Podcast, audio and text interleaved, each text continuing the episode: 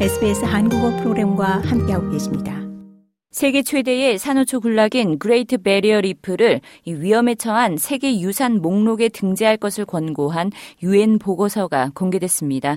지난 3월 대보초의 상태를 평가하기 위해 호주를 방문한 유엔의 지원을 받은 임무단은 대보초를 위험에 처한 이 세계 유산 사이트 목록에 올려야 한다고 결론지었습니다.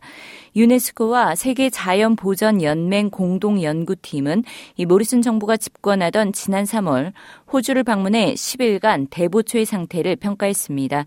이들은 세계 위험유산 목록 등재를 권고하면서 기후변화와 유해한 어업 활동, 안 좋은 수질로부터 이 그레이트 배리어 리프를 보호하기 위한 충분한 노력을 하지 않았다고 밝혔습니다.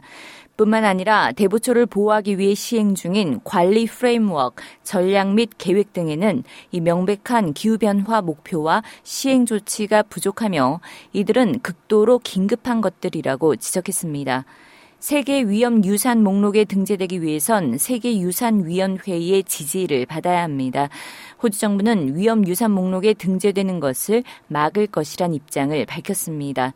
타니아 플리버색 연방 환경 장관과 대보초 특사 니타 그린 상원의원, 퀸즐랜드주의 미건 스켈런 환경 장관은 공동 성명을 내고 해당 보고서에서 내린 결론의 대부분은 전임 자유당 연립 정부의 무대책 때문이라고 밝혔습니다. Well, just last week um, I received the Reef 2050 Traditional Owner Implementation Plan that was developed. 플리버색 장관은 바로 지난주 대보초 전통적 소유주들이 고안한 대보초 2050 시행 계획을 받았는데 이는 수만 년 동안 집이라 부른 그 장소를 관리하고 보호하기 위해 이 정부와 파트너십을 맺어 협력하길 바라는 그들의 방식이 담겨 있다고 말했습니다.